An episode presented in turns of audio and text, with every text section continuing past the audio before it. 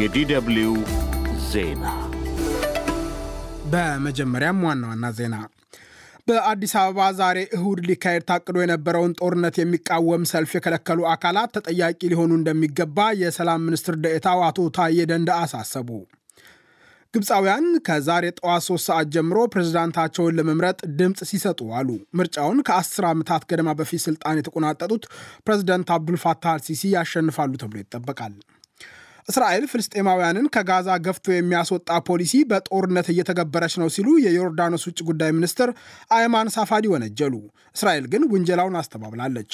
ጦርነቱ ዛሬ 65ኛ ቀኑን ሲያስቆጥር ከብርቱ ውጊያ በኋላ የእስራኤል ታንኮች ከካን ዩኒስ ማዕከል መድረሳቸውን ነዋሪዎች ተናግረዋል። ዜናው በዝርዝር በአዲስ አበባ ዛሬ እሁድ ሊካሄድ ታቅዶ የነበረውን ጦርነት የሚቃወም ሰልፍ የከለከሉ አካላት ተጠያቂ ሊሆኑ እንደሚገባ የሰላም ሚኒስትር ደኤታው አቶ ታዬ ደንደአ አሳሰቡ።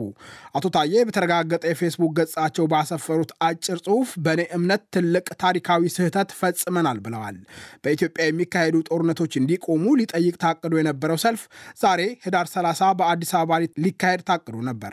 በኢትዮጵያ የተለያዩ ክፍሎች የሚካሄዱ ጦርነቶች ሀገር ሊያሳጡን ይችላሉ የሚል ስጋት ያላቸው የሰልፉ አደራጆች ፈቃድ ለማግኘት ጥያቄ አቅርበው ነበር። ይሁንና አደራጆቹ ሰልፉን ወደ ሌላ ጊዜ ማራዘማቸውን አስታውቀዋል። ባለፈው ሐሙስ የሰልፉ አደራጆች በሰጡት ጋዜጣዊ መግለጫ አራት አባሎቻቸው መታሰራቸውን ተናግረዋል። የኢትዮጵያ መንግስት የሰልፉ አደራጆች እቅዳቸውን እንዳራዘሙ ከመግለጻቸው አንድ ቀን ቀደም ብሎ ባወጣው መግለጫ ሰልፍ እናካሂዳለን በሚል ሰበብና ሽፋን ሁከትና ግርግር በመፍጠር ንጹሐንን ኢላማ ያደረገ የሽብር ጥቃት የመፈጸም የተጠና እቅድ ይዘው ሲንቀሳቀሱ ነበር ያላቸውን ኃይሎች ሴራ አከሸፍኩ ብሎ ነበር። የመከላከያ ሰራዊትና የፌዴራል ፖሊስን የሚጨምረው የሀገሪቱ የጸጥታና የደህንነት የጋራ ግብረ ኃይል 97 ተጠርጣሪዎች በቁጥጥር ስር መዋላቸውን አስታውቋል። የሰላም ሚኒስትር ደኤታው አቶ ታዬ ደንደአ ግን ሰልፉ በመከልከሉ የነፃነትና የሰላም መርሆቻችንን በመቃረን ጸረ ሰላም እርምጃ የወሰድን ይመስለኛል በማለት በገዛ መንግስታቸው ላይ የሰላ ትችት ሰንዝረዋል።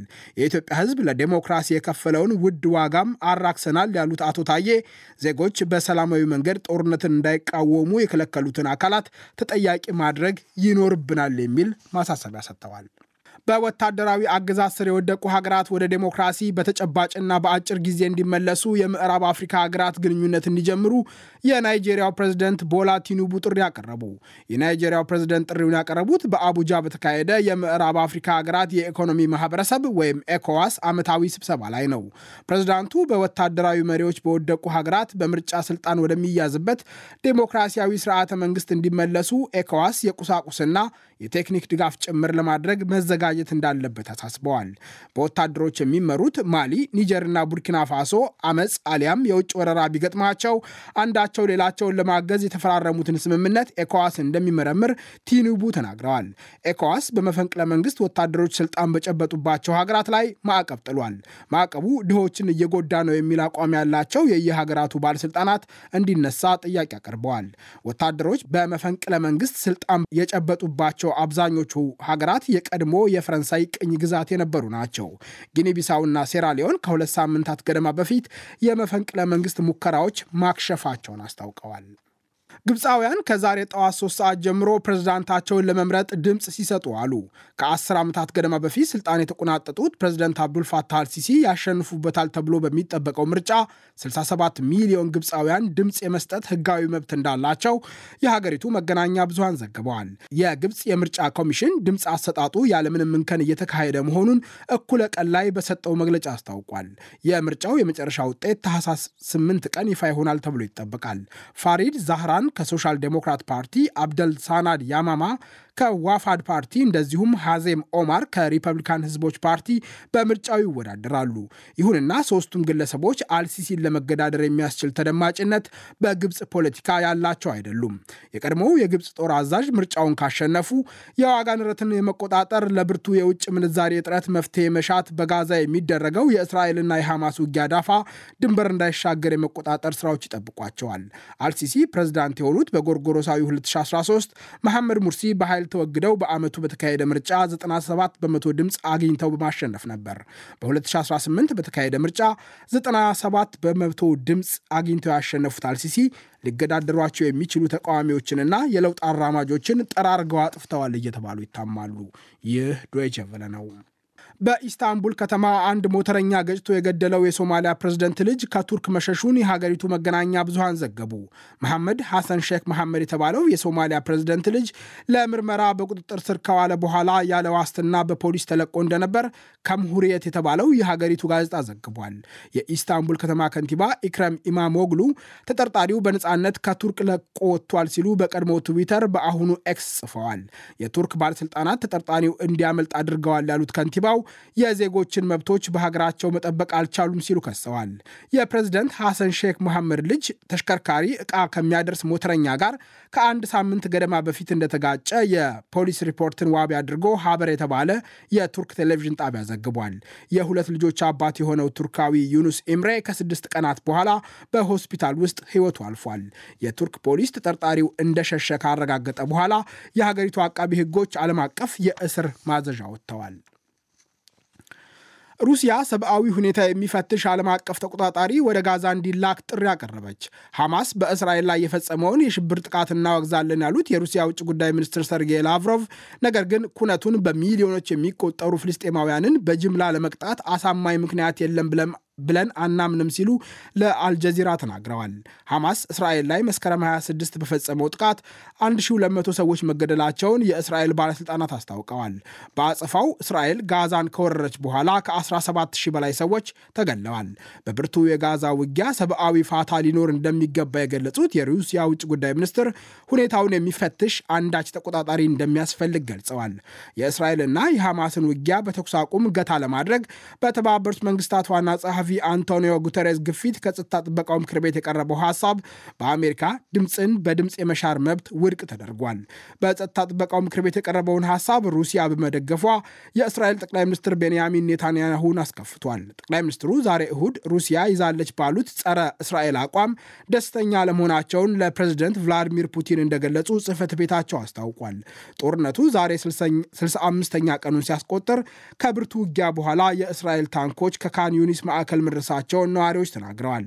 እስራኤል ቀደም ብላ ነዋሪዎች ከካን ዩኒስ እንዲሸሹ አስጠንቅቃ ነበር። ዓለም አቀፍ የግብረሰናይ ድርጅቶች የጋዛ ሰርጥ 2.3 ሚሊዮን ነዋሪዎች የሚሸሹበት እንዳጡ በተደጋጋሚ አስጠንቅቀዋል። እስራኤል ፍልስጤማውያንን ከጋዛ ገፍቶ የሚያስወጣ ፖሊሲ በጦርነት እየተገበረች ነው ሲሉ የዮርዳኖስ ውጭ ጉዳይ ሚኒስትር አይማን ሳፋዲ ወነጀሉ። እስራኤል ግን ውንጀላውን አስተባብላለች። ሐማስ ከፈጸመው ጥቃት በኋላ ለሁለት ወራት የተካሄደው ደም አፋሳሽ ጦርነት አብዛኛውን የጋዛ ነዋሪ አፈናቅሏል። በተባበሩት መንግስታት የፍልስጤማውያን ስደተኞች መርጃ ድርጅት ኃላፊ ፊሊፕ ላዛሪኒ በአሜሪካው ሎስ አንጀለስ ታይምስ ጋዜጣ ላይ ባሰፈሩት የግል አስተያየት የተባበሩት መንግስታት የድርጅቱ አባል ሀገራትና አሜሪካ ፍልስጤማውያንን ከጋዛ ሰርጥ የማፈናቀልን ተግባር እንደሚቃወሙ ገልጸዋል። ይሁንና ኃላፊው ፍልስጤማውያንን ወደ ግብፅ የመግፋት ሙከራ መኖሩን ጠቅሰው ከዮርዳኖስ ውጭ ጉዳይ ሚኒስትር የተስማማ ክስ አቅርበዋል።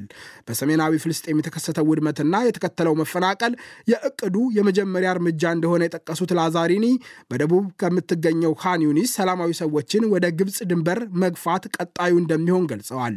ይህ ሂደት ከቀጠለ በፍልስጤማውያን ዘንድ ናቅባ ተብሎ የሚጠራው በገፍ መፈናቀል ተከስቶ ጋዛ የፍልስጤማውያን ምድር አትሆንም ሲሉ አስጠንቅቀዋል። እስራኤል በተመሰረተችበት የጎርጎሮሳዊው 1948 በተካሄደ ጦርነት 760 ሺህ ፍልስጤማውያን እንደተፈናቀሉ አሶሽትድ ፕሬስ ዘግቧል። ይህን ኩነት ፍልስጤማውያን የመጀመሪያው ናቅባ ብለው ይጠሩታል። በወቅቱ ከተፈናቀሉ ፍልስጤማውያን አብዛኞቹን የተቀበለችውና ከዌስት ባንክ የምትጎራበተው የዮርዳኖስ ውጭ ጉዳይ ሚኒስትር አይማን ሳፋዲ በጋዛ እያየን ያለነው የንጹሐን ዜጎች ግድያና የኑሮ ዘዬያቸው መውደም ብቻ ሳይሆን ጋዛን ከህዝቦቿ ነፃ የማድረግ ስልታዊ ጥረት ነው ሲሉ ከሰዋል። ውጭ ጉዳይ ሚኒስትሩ በቃጣር ዶሃ በሰጡት ጋዜጣዊ መግለጫ የዘር ፍጅትን ህጋዊ ብያኔ ያሟላል ያሉትን የጋዛ ጦርነት ለማቆም ዓለም የማያሻማ ግፊት አላደረገም ሲሉ ተችተዋል። እስራኤል ግን የውጭ ጉዳይ ሚኒስትሩን ውንጀላ ውሸት ስትል አጣጥላለች። እስራኤል መስከረም 26 ጭፍጨፋ ከፈጸሙ ጭራቆች ራሷን ለመከላከል እየተዋጋች ነው ያሉት የእስራኤል መንግስት ቃል አቀባይ ኢሎን ሎቪ የዘመቻችን ዓላማ እነዚያን ጭራቆች ለፍትህ ማቅረብና በድጋሚ ህዝባችንን እንደማያጠቁ ማረጋገጥ ነው ብለዋል።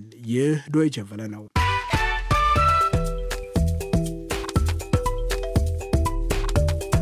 ዜናውን ከማብቃታችን በፊት ዋና ዋናዎቹን በድጋሚ በአዲስ አበባ ዛሬ እሁድ ሊካሄድ ታቅዶ የነበረውን ጦርነት የሚቃወም ሰልፍ የከለከሉ አካላት ተጠያቂ ሊሆኑ እንደሚገባ የሰላም ሚኒስትር ደኤታው አቶ ታዬ ደንደአ አሳሰቡ።